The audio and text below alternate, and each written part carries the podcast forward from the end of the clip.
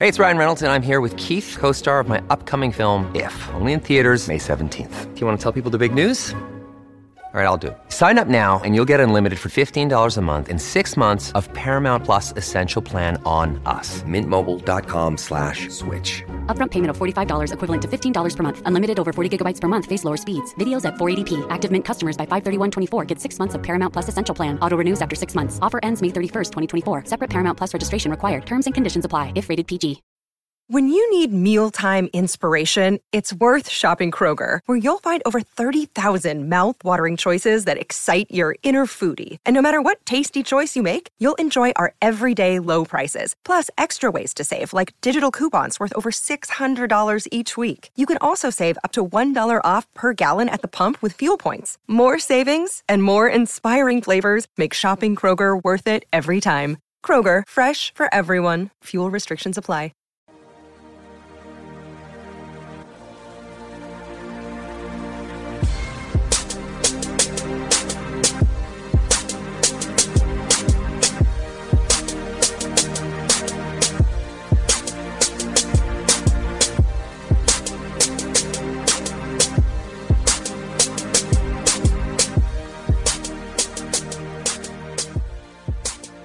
Welcome to Peak to Pit, Allie Peak, TJ Pittinger. It's been a couple weeks. We've been busy. We've had some stuff going on, but we are back and excited to talk sports with you. But TJ, let's catch up a little bit first. It's been a while. We went from like doing a show every single week, talking to each other every minute. The last couple weeks has been like a little crazy for us. Yeah, there have been birthdays. There have been weddings. There have been vacations. It's been wild in both of our houses. And so much like the NCAA, we had a dead period. We had a 3-week break, dead period over here. So also like there wasn't a lot going on. Obviously nothing going on in college football. We finally have some news this week to talk about. Nothing going on in college football. You can only say so much about, your hockey team that just dominates every single team that they play and is about to go back to back. And so we took some time off. I would say we enjoyed some. Well, I enjoyed my time, but I mean, I just, we've been crazy busy enjoying our time, I guess is the better way to say it. We, there was a week where, man, it was guys week here one week in this house my birthday was on, Brian's birthday party was on a Saturday, I think. My birthday was the next day. And then we had Bryant's birthday was just 3 or 4 days later. And then Father's Day was that next Sunday. It was your week. It was the one. I feel like it's always your week in your house. Your wife is a saint. I feel like it's opposite. Like it was the 1 week out of 52 that we celebrated the guys in this house instead of the girls for 51 weeks. So things have returned. The balance of power has returned. Like we are celebrating the girls once again and will for the next, roughly 49 weeks until the middle of June next year. You guys went on vacation. You went out of town. Tell us about that.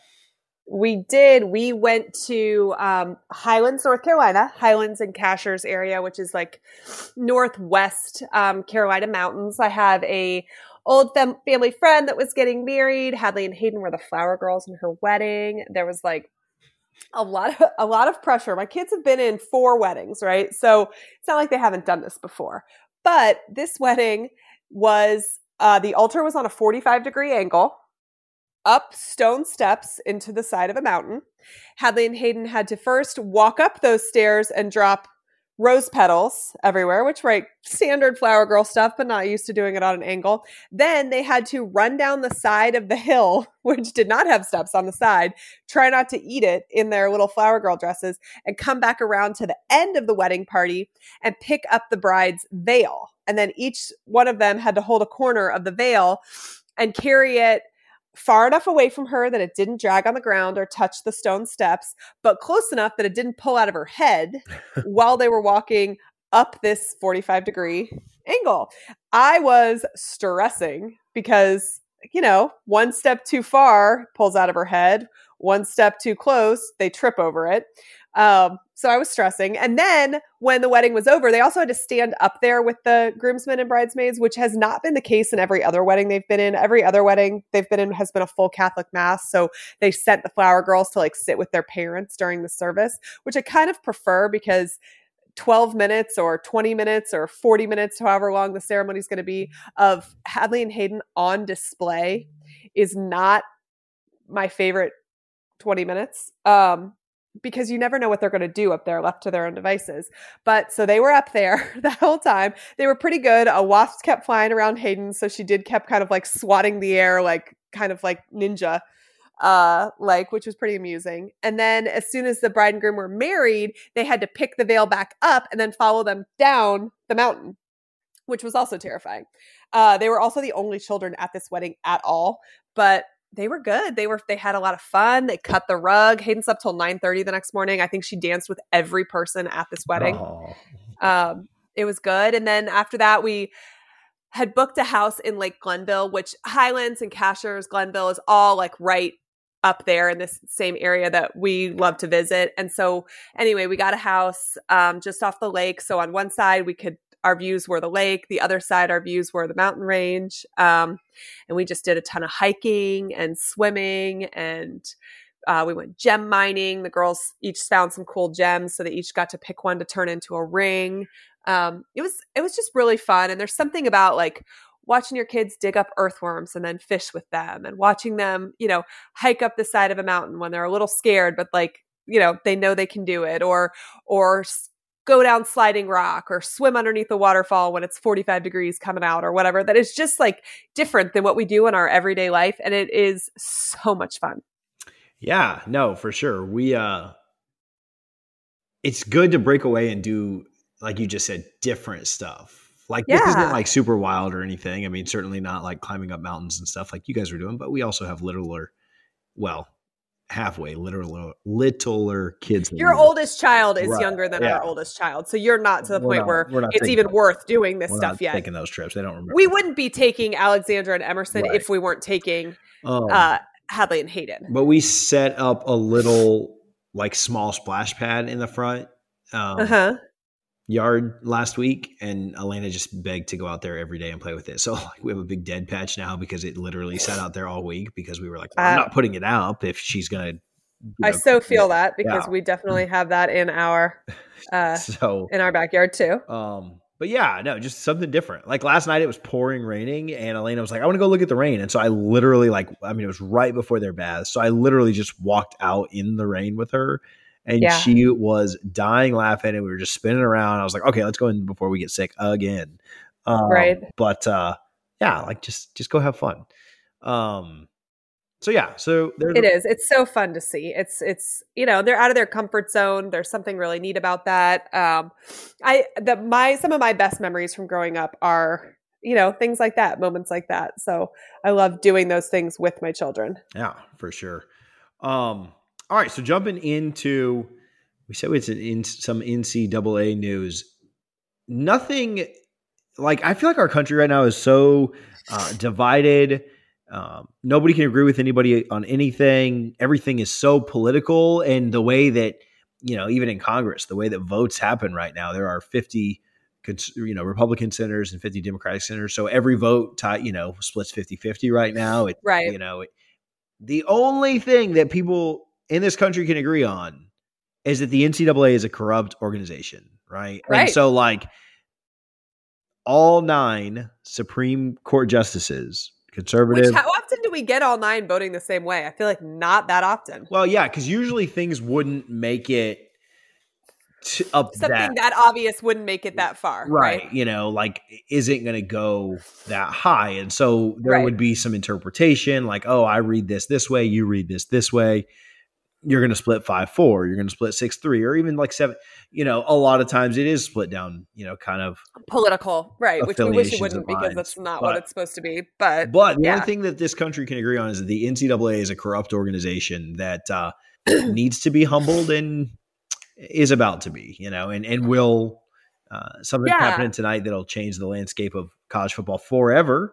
But in a 9-0 decision, the Supreme Court of the United States ruled against the NCAA, saying that basically, that they were corrupt. I mean, I don't know any other way to say it. So this argument was just based on education related benefits, and so it didn't really get into the definition of that, but I think that would be tutoring help, that would be books, that would, I would assume, be room and board as well, but I don't really know exactly how they're defining that. But this was a very narrow lawsuit. But one of the things that Justice Kavanaugh said that I think is probably a precursor, it may honestly even be like virtue signaling to some other people to go ahead and bring this to the Supreme Court. He said, this is a quote, "Nowhere else in America can businesses get away with agreeing not to pay their workers a fair market rate on the theory that their product is defined by not paying their workers a fair market rate. The NCAA is not above the law." And what he's talking about in that is that the NCAA's argument was that these athletes being amateurs is what differentiates college athletics from professional athletics. It's what makes the product different, right? But there's absolutely a way to be an amateur athlete and still get what you are worth, if that makes sense, or at the very least, be paid what you deserve. I don't even know if paid what you're worth is the right way to phrase that, but paid what you something that's fair. You're giving your body to this university, to the sport. You are getting a degree, but there's a lot of cost that comes with that. And so making sure that you can, pay your medical bills when you have to have 3 knee replacements when you retire or graduate or whatever is not that huge of an ask. But it's interesting. Yeah. Another quote, the NCAA couches arguments for not paying student athletes in innocuous labels, but the labels cannot disguise the reality. The NCAA's business model would be flatly illegal in almost any other industry in America. Right. And we talked about this before the show. They basically say we don't pay them because they're amateurs, or we don't pay. And they're amateurs because we don't pay them. Right. Like it was like very circular. Mm-hmm. That's what makes.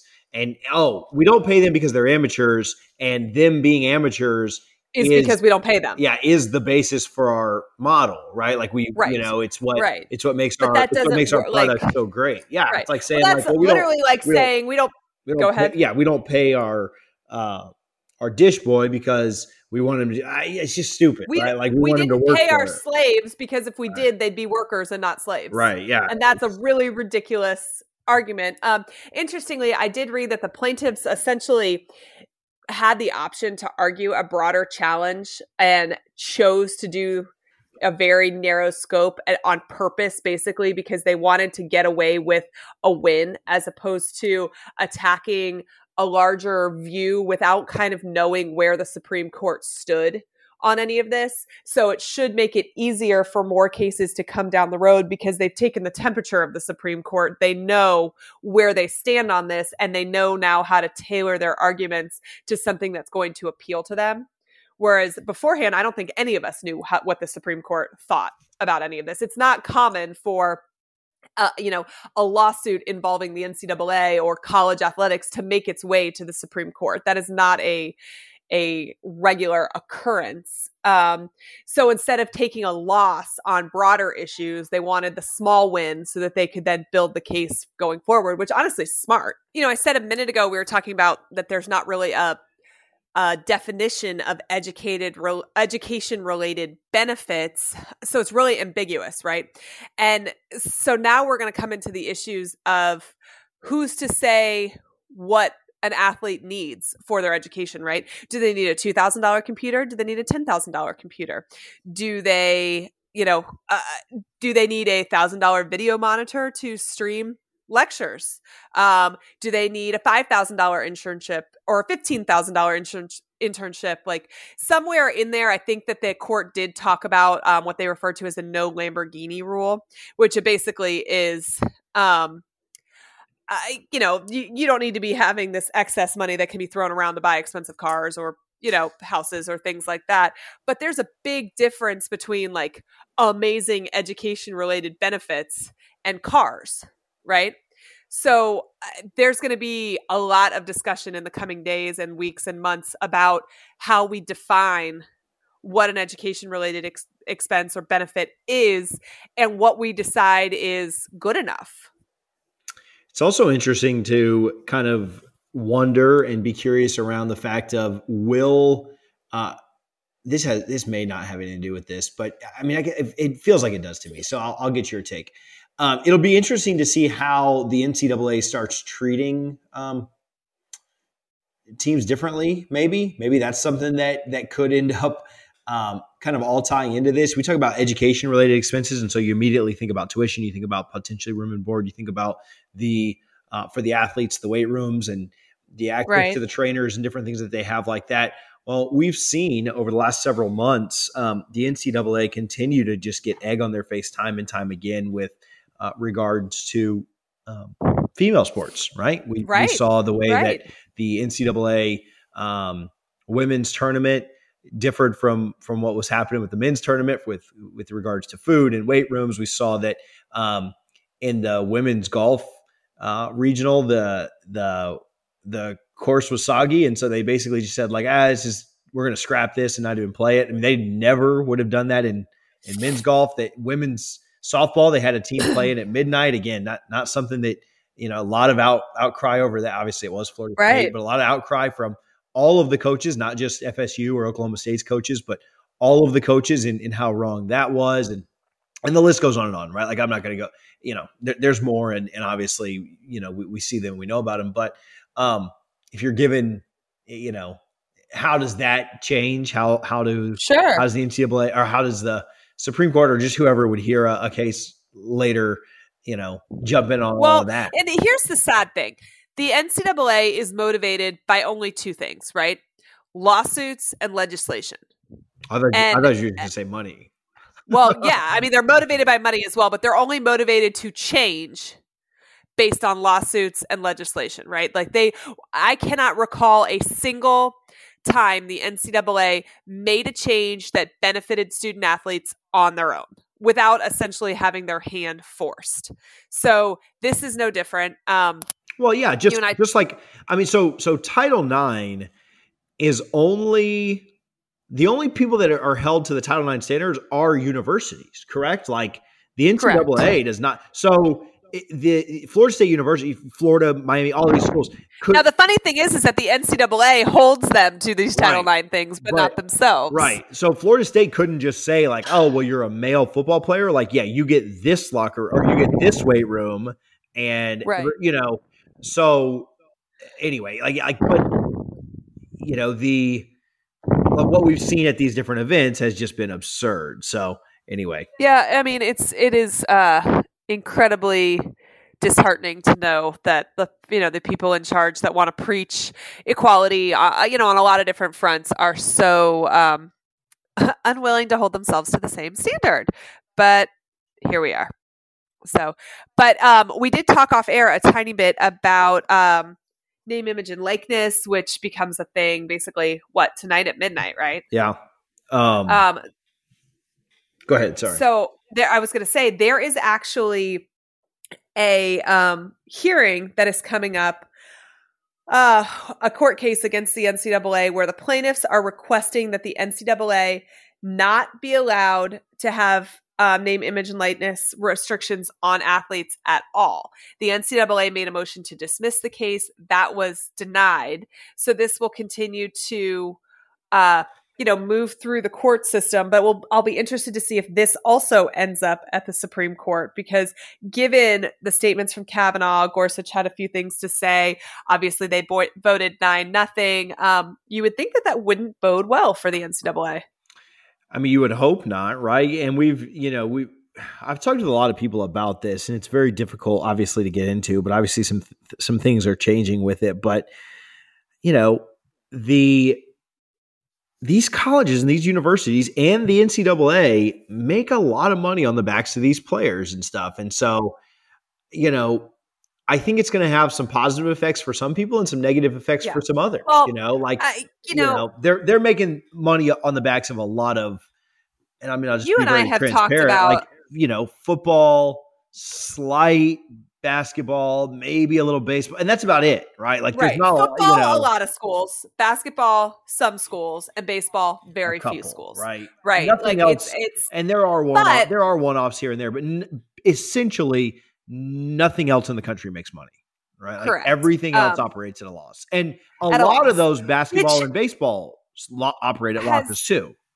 That has long been the argument of why we couldn't pay student athletes, because universities as a whole couldn't afford to do it, because most athletic programs at best break even. There obviously are some that make money overall, but the vast majority break even or even lose money and then are subsidized by their university, their athletic department is, every single year because of the large number of non-revenue generating sports that there are. So the argument has always been most universities cannot afford to pay their athletes. Now, if the money came from the NCAA, which is the logical next step, right? They could afford to do it. The interesting thing about the name, image, and likeness to me that, and you and I have discussed this ad nauseum, but I don't really honestly think that this is going to help a whole lot of people, right? There's not actually that many athletes on any given team that are going to make any real amount of money off of their name, image, and likeness. Like, think about every year college football season, you can think of a handful of players who will probably make great money because people might be interested in national commercials or product endorsements, sponsorships, things like that. Then you get to your college towns and there's maybe, let's say, 10 or 15 guys on a team that could get money, you know, promoting local car dealerships, local restaurants, bars, you know, things like that. But as a whole, the average athlete in college is not particularly marketable. Yeah. Right? I mean, I think what it does, this is not improving the conditions overall for these athletes. Yeah. I think I follow your logic. I think there are more people that are going to get some benefit of this. I lean a little farther that like more than you think will, and it won't be like substantial money, but it'll be like a bar being like, hey, you 20 show up, we'll pay you each $200 to be here, to sit in VIP and drink for free so that people want to come here. It's going to end up being really small blips on the radar for the most part. Now that doesn't mean that extra $200 might not benefit that player. Now if they do, but you know, it's not going to be car money or, you know, house money or things that I think that some people are kind of picturing in their head. But I think for a college kid that's like not necessarily going to, you know, your Trevor Lawrence's, right? Like, obviously he's not there. Yeah, it's going to be massive for them, but your third string offensive lineman that makes an extra, you know, $300 for, or whatever you said, $300 for doing an event. He does 10 of those through the season.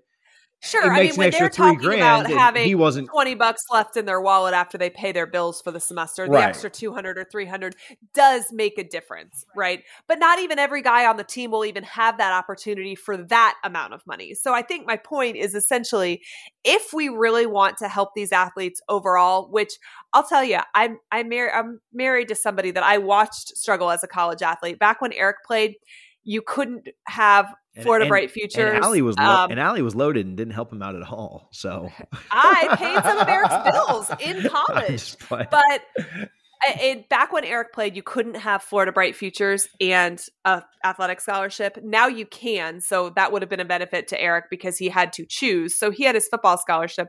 His parents made too much money for him to qualify for Pell Grant, but then also didn't give him money. So Eric had less money than anybody on his team that qualified for Pell Grant, whose parents didn't give him anything. And the way that the scholarship money was divvied out, it was like, do I pay rent or do I pay electric, water, and my cell phone bill? Like, there was never enough for what things actually cost. So if we're trying to help these athletes, a better way to do that would probably be to yearly look at what things cost in the city that these teams are in. Right now, they do it every 10 years. Think about the price that things have changed. Like, let's just look at rent. When my freshman year in college, it was $500 a room at the nicest apartment complex in Gainesville, right? So $1,500 total if it's a 3-bedroom apartment. Talking like 30-ish years ago? Shut up. Not that long ago.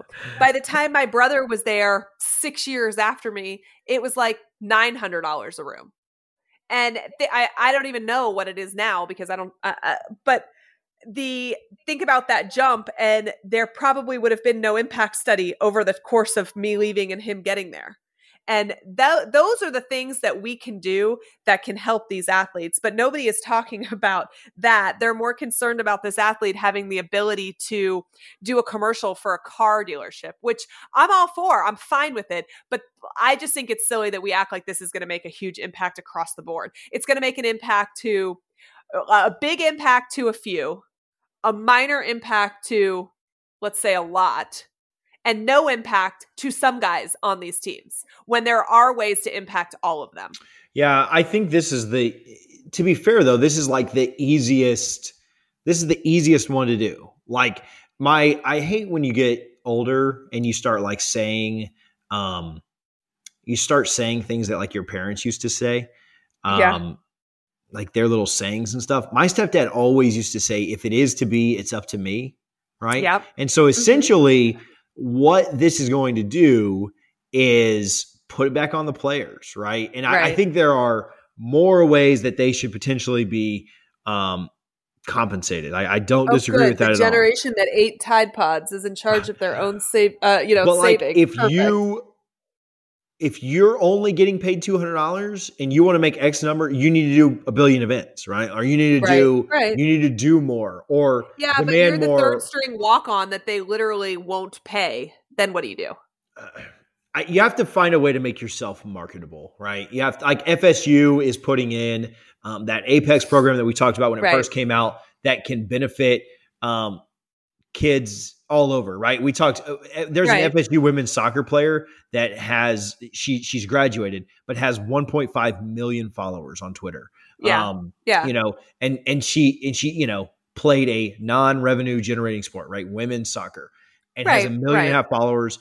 It's on you to become marketable, right? Like I'm an absolute nobody and have 6,000 followers, right? Like, so figure out a way to up your social media impact, to become marketable, because if you had 20, you may be the third string walk on, but if you can just get online and be funny and be marketable and you can get up to 20,000 followers, then they'll pay you for Instagram posts and this, that, and the other. It's also interesting because there's lots of teams that have social media bans during the season for their players. I mean, I can't imagine that. It'll be interesting to see how that I can't imagine too is much affected. Of that holds up. And very few of them still. Like who still has them? Like do you guys have them? We don't have them.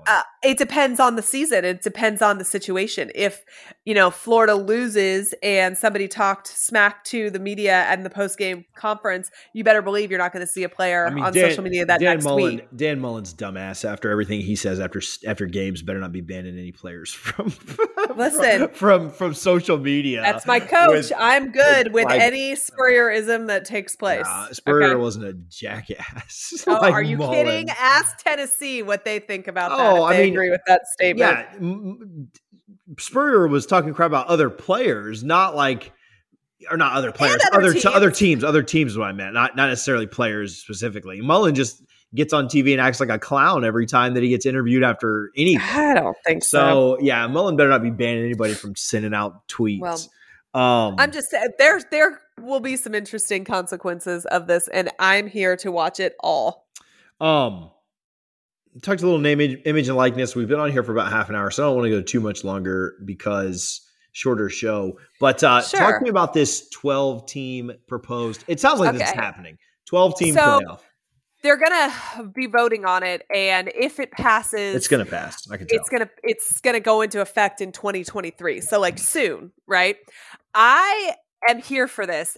Eric and I have been fighting. Yeah, you want your team. You want your team to be able to make the playoff. I get it. Eric and I have been fighting about this playoff since this was announced, right? He thinks it's terrible. And my brother thinks it's terrible too, which is also interesting. So we've been having all of these different discussions. My brother thinks it's terrible because he thinks that it's not a good idea to force these players to do anything else with their bodies, like to put any more strain on them. My thing is, if you're playing in your conference championship and you're playing in a bowl game or you're playing in the first round of the playoffs and then in the finals, we're literally talking about one more game, right? If your team makes the 4-team playoff, then if they make the 12-team playoff, because if they make the 4-team playoff, they probably means they're getting a bye for the 12-team playoff. So we're literally talking about one game. Eric's issue with it is the fact that the top 4 teams that get a bye all have to be conference champions.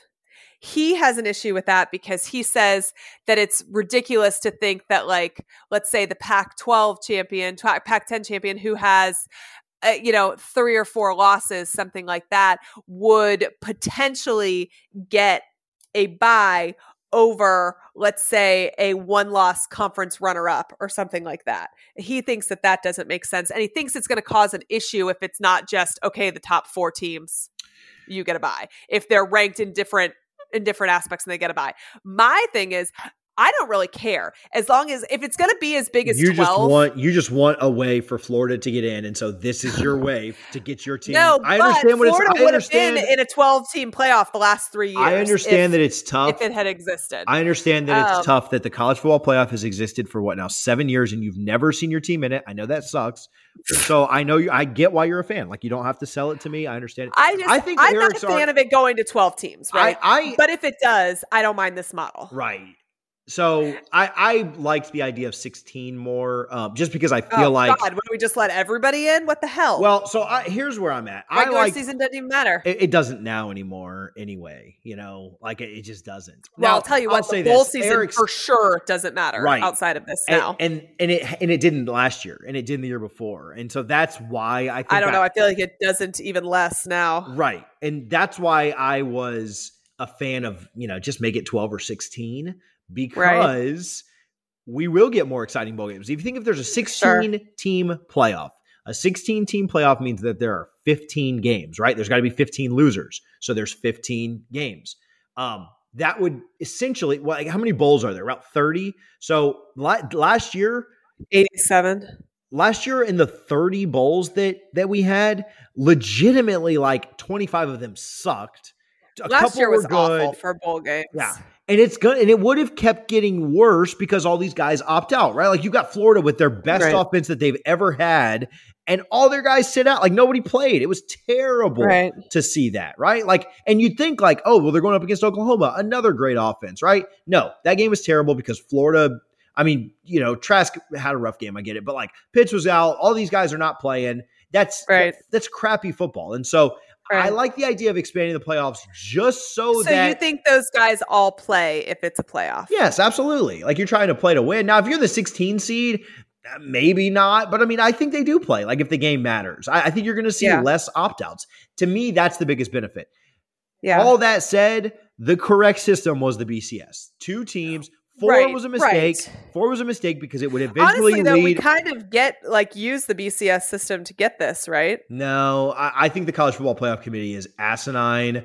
I think that that's stupid, and we should just go back. I much prefer some sort of computer system that tells me versus because people, for sure. Yeah, because one year game control matters, and then the next year conference championships matter, and then the next year your resume matters, and then the next year strength of schedule matters, and so it's always changing with the BCS. Yes, it was always the same. For me, the only saving grace is with 12 teams, it's very difficult for me to argue that the 13th team belongs, right? So to Eric's point about it should just be the top 4, not the top 4 college champions or conference champions, teams 5 through 12 get their shot, right? So if it was just to be in the playoffs, it's 4 teams and you have to be a conference champion, I would not be on board with that at all. But I do think there should be some reward for taking care of your own business. If you play, let's say, in the Big 12 or whatever, you can't help that the other teams in your conference aren't as good as maybe some of the other conferences, right? That's not something you have any control over. The only thing you can control is winning your schedule. So it's hard for me to, be fully against the argument that they took care of business when there's other opportunities for those teams that maybe looked better or were ranked higher to also get it. Yeah. See, we're just talking about the bye. If we're talking about just straight up 4 teams, I'm not in favor of you having to win your conference to be to be in. I don't like the idea that a crappier Big 12 team gets in over a team from another conference who played a way harder schedule and is a better team, but has a loss. I'm not cool with that. I am super pumped about how it screws Notre Dame.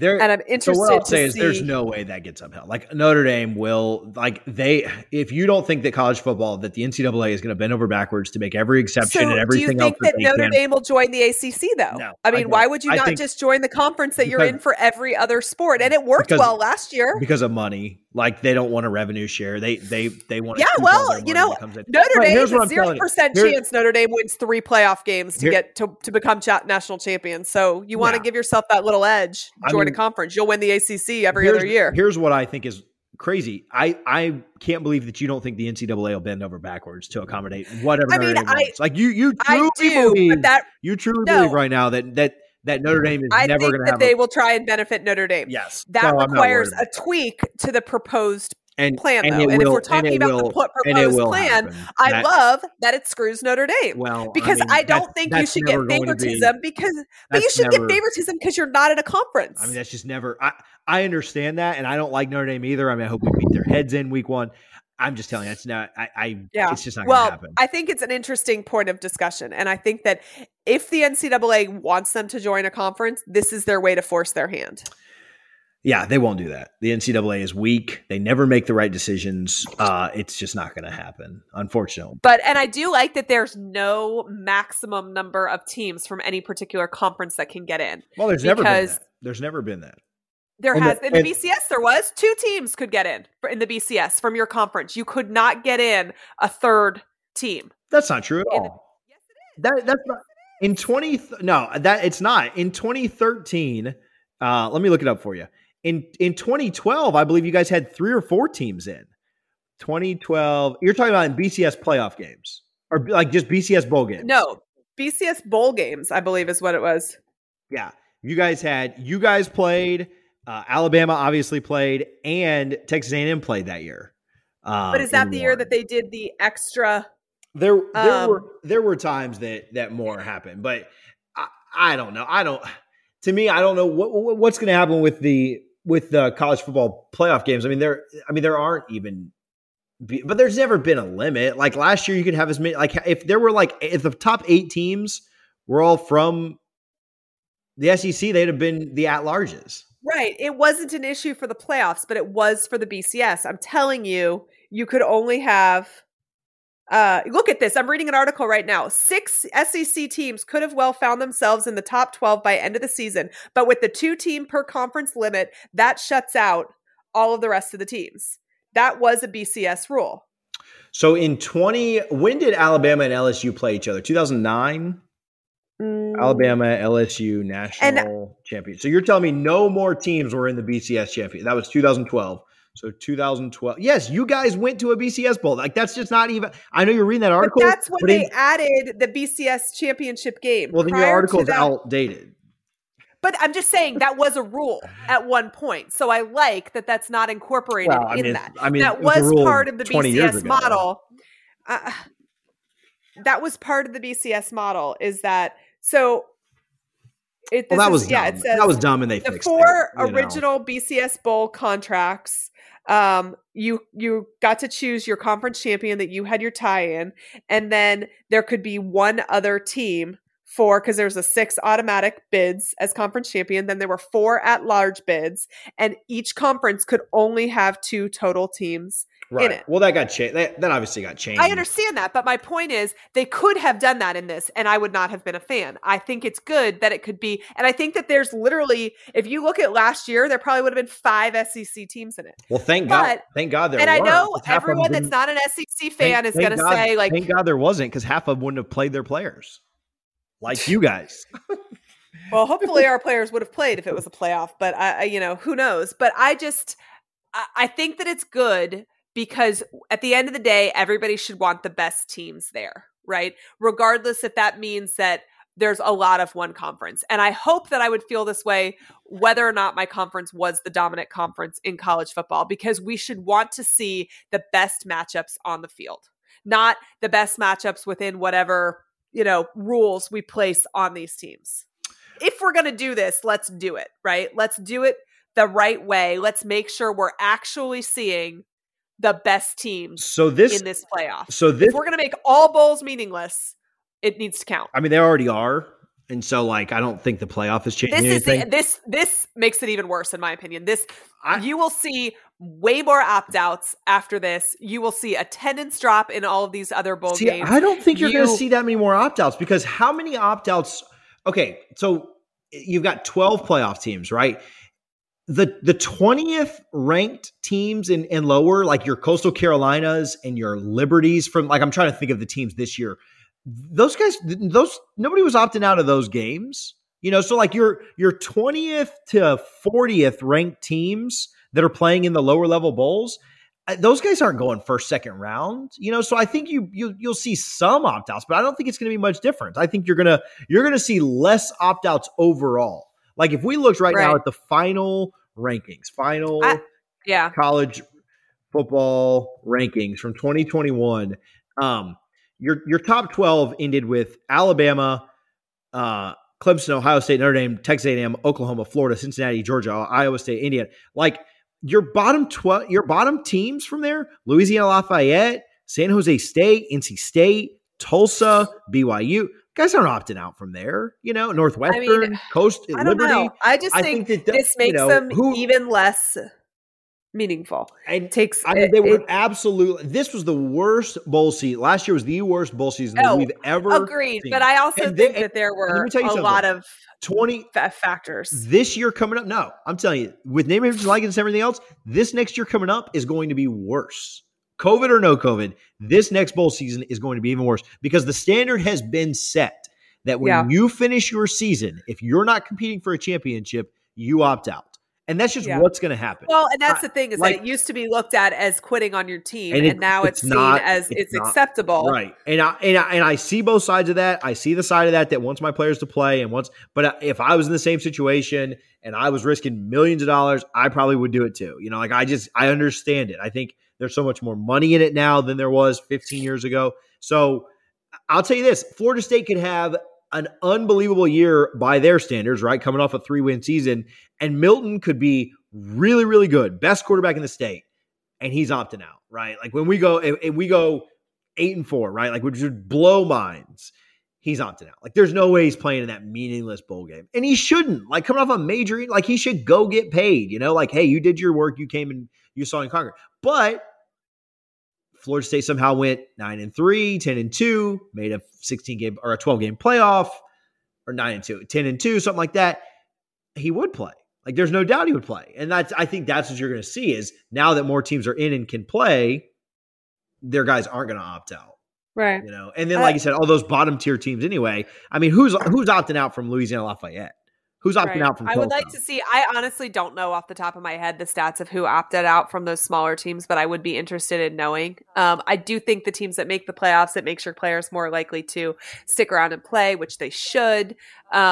You know, one of the things I just thought about from the Notre Dame standpoint is because they don't have a conference championship, in theory, they do get a bye in the playoffs, right? Because they're not playing in the conference championship, but that just makes them have to play an extra game, which, so I guess, I mean, I don't see, there's no way Notre Dame wins 3 games against, you know, the top 12, top 11 teams in the country and wins. So I'm not actually concerned about it. I mean, you could probably say that for just about everybody, but Ohio State, Clemson, and Alabama. Potentially. You know, it's going to be a gauntlet. The funny thing is that we're doing all of this crap just for Alabama to win again. Yeah. Like, which is kind of amusing, but I'm here for this. If we're going to do it, let's do it right. I think that 4 is an okay number. I'm not a big fan of expanding, but if we're here, we're here. I think 4 Let's go ahead and do it. 4 sucked too, because 4 is the reason we have this now. I mean, I think BCS was the way to go, but we can't go backwards, right? So this is what we're doing, and you know, some of these things Eric and I went back over the last few years to look to see who would have played who and what would have been the way that things worked out. UCF would have played Alabama first round the year that they said that they were national champions, which like way to get exactly what you said you wanted. And it would not have been a good outcome at all. Some of the matchups would have been really cool. I'm pretty sure it was either this year or last year. Florida would have played Baylor, which would have been an interesting game. There just would have been some fun matchups that we don't ever see. And from that aspect, that's cool. And so you will agree, though, that this has completely rendered the regular season meaningless, right? Yeah, which I hate. Yeah, because that was the problem. That was the thing about college football. That is because that's why I'm against the playoff in general. Though right. That's why I like the BCS system. I like that every game matters. You made a statement earlier that a team that handles their business and does what they need to, blah blah blah, should get in over this. Over this team that maybe just won their conference that was down. What I will say about Eric's argument and thoughts on that, if it is four conference champions and you have an 8-5 Pac-12 team that wins it, like, they're going to give it to the other four conference champions. Like, I'm not worried about that. Yeah, no, and I've never. Which also kind of makes it even more arbitrary, though, right? Well, in favor of his argument, if only 4 of 5 get it, no matter what, no matter who the conference champions are, it kind of makes it a little weird that it is a conference champion as a precursor. Well, you're going to have Notre Dame added to that, and then for what it's worth, you're also. I don't think it has to be a Power 5 conference. I think it can just be. It has to be a Power 5 conference. To get a bye. So a group of 5 can never get a bye. Is Correct. The way it's written. Is the way that it's written. See, that's kind of weird. I think that they should qualify for it. Not that I think it would all be kind of judgment based, but if Cincinnati runs the table and is sitting at like 6th in the country, and your options are a 10-2. Oklahoma, or like you said, an 8-5 Pac-12 team, then I think Cincinnati should get it. I think you would reserve that for teams like Boise and Cincinnati and UCF that are there year after year after year.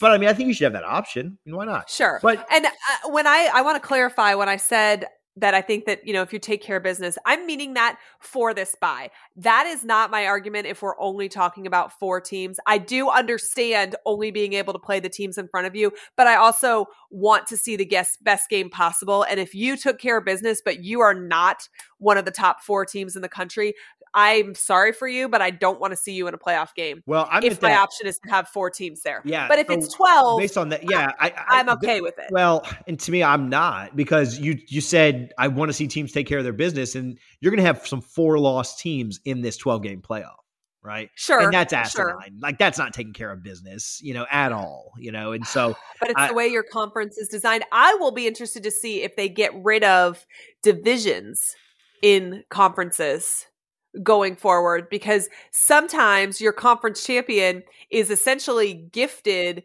that title because of the way the divisions are set up and played out that year. It's not necessarily even the very best team in their conference, right? So in their division, I'll be interested in their, like, if you like, let's say, so Alabama and LSU are in the same conference. Let's pretend it's 2008 or 2009 or 10 or whatever. And LSU and Alabama are probably the 2 best teams in the country, but they play in the same division. So one of them will be left out going to the conference championship, even with the opportunity to play in the conference champion, even if they're the 2 best teams in the entire country, right? So I think that's just college football. I mean, that's the way it's always been. Florida State and Clemson. There's no parity in the way that we do conference champions. Not everybody has divisions. Some conferences you play everybody. I mean, that's your conference's. That's your conference's decision. So that's why I'm wondering if this will go away. No, I don't think so. I don't know. Be interested to watch. There's too many rivalries that would be eliminated by it. You don't have to change the schedules at all, right? You just have to have the 2 best teams end up in the conference championship. And I think so I don't know. I'll be interested to see if there'll be more of a push. Is there talk about that?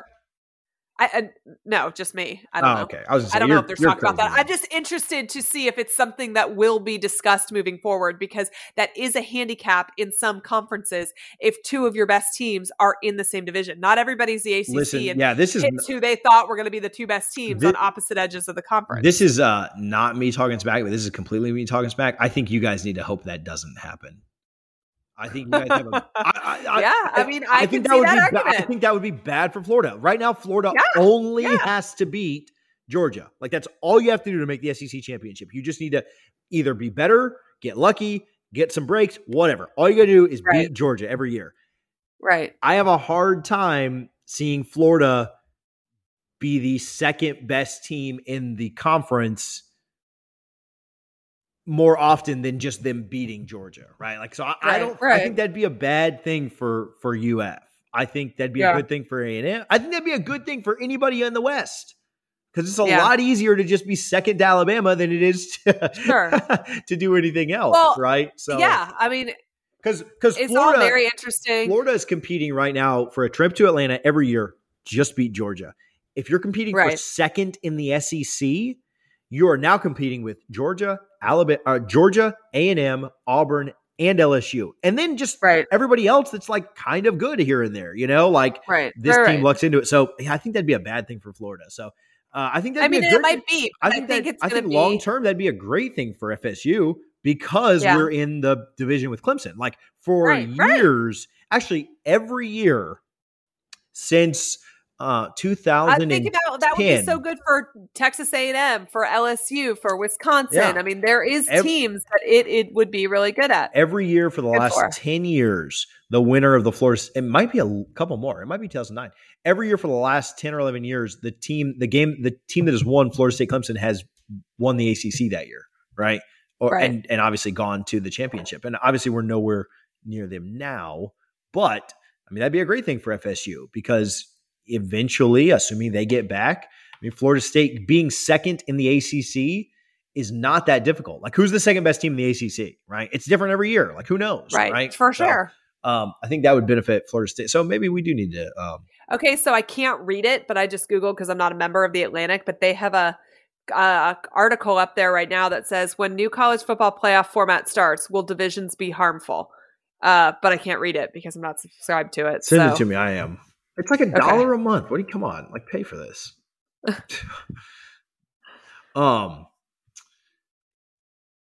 We're in June 30th, 3 years before this is going to go into effect, 2 years before this is going to go into effect, 2.5 years, I guess.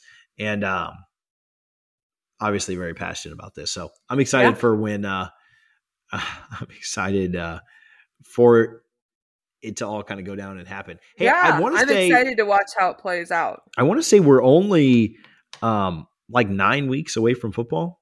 I know. It's so close. I'm so excited. July 5th is when fall decorations go up in the Wilbur household.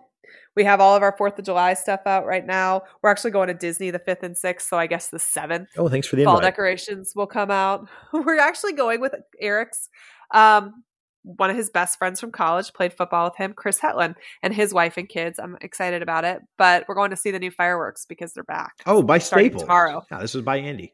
Yes, article. I know, but I can't read it. I'll read it and give you the Cliff Notes why I think it's bad for you.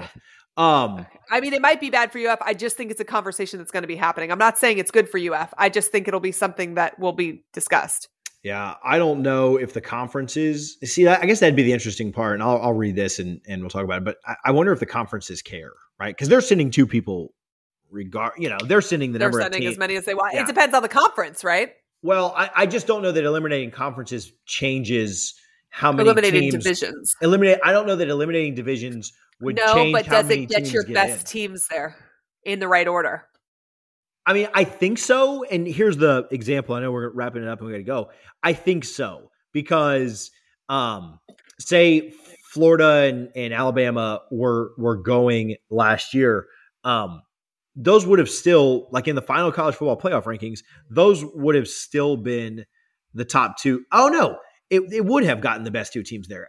A&M finished ahead of Florida by virtue of that loss that Florida took, and so if Florida would have won, Florida and Alabama would have been the first two teams to go, and if not, A&M and Alabama would have been. So I think so. I think by virtue of playing that game, it does. Because it's not a formula, though, is what makes it difficult. These are all people sitting around in a room discussing, and so you could say, okay, so who's the better team in December? Is it the same team that was the best team in September? Do we, you know what I mean? Like I would agree with you more if it was a formula. Yeah, but I mean, with the committee, I mean, that's just never going to be possible. But I do think could seat this, but with the BCS formula, which would make the most sense in my mind to seat this 12-team playoff by using that, by using something that isn't subjective, but here we are with a committee, which is stupid. But I think we all knew Florida played well in the second half of that SEC championship game, but I think we all knew that. I don't know that you watched that SEC championship game as a member of the playoff committee and then put A&M in over them. I mean, if you watch the first half, you might. you know, but you also aren't. No one played Alabama closer the entire season. And it depends. Does the committee look at what have you done for me lately? Or the whole thing. And every year it's different. So we don't even know. Yeah, we don't know what they look at. I'm fairly confident that they would not have put an 8-3 team in over a 9-1.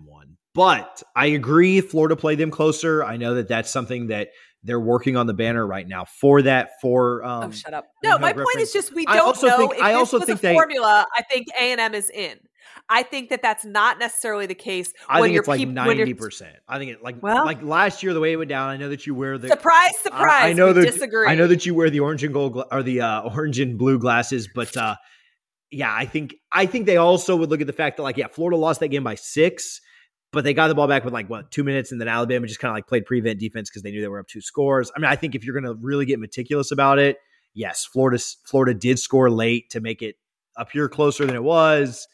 But it, Florida never had the ball. Please, you watched that game with me. That was a close game. That was a nail-biting game.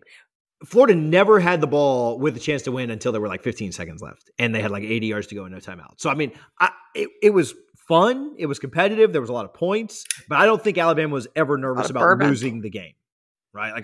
Alabama never was on defense with a chance to lose, right? I know Florida scored late to make it look closer than it was, but it was a 14-point game with 5 minutes to go. Right. And Alabama backed it off and Florida scored. Credit to them. Great job. Made it look closer. But I don't think anybody ever really thought. Alabama was never in danger of losing the game. Florida never took the lead. It never, I don't know. So, I've got A&M in over you guys. Sorry. I got him in over you guys this year too. Right, which is kind of my point in this whole conversation. We knew how you stood on this before the game happened. But I digress. Let's wrap it up. We'll pick this up another week because we have a few weeks to discuss it. Hopefully not a 3-week break between. No, we won't. No more 3-week breaks. I don't have any more vacations except for my little 2-day stay at Disney the rest of the summer. I'll be here. Scott and us we're going with Scott to Disney the next week. So I hope you're jealous. Okay. All right, cool. Thanks so much for hanging out and listening. Thanks for listening through our rant and fight tonight. We appreciate you guys for joining us and giving us some slack on this break that we took. So we'll talk to you guys next week, hopefully next week. Until then, I don't really have a closing line there. Until then, go Noles.